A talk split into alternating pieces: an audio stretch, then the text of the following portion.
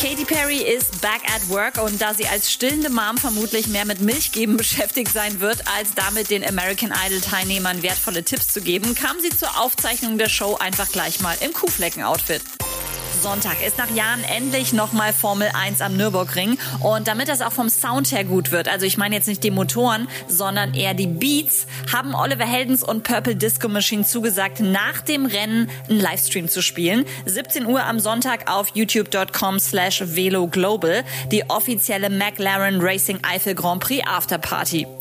Work it, bitch. Megan Thee Stallion verschenkt zwei 10.000 Dollar Stipendien an schwarze junge Frauen, die studieren wollen. Hashtag Don't Stop Scholarship. Bewerben kann man sich über den Link in ihrer Bio.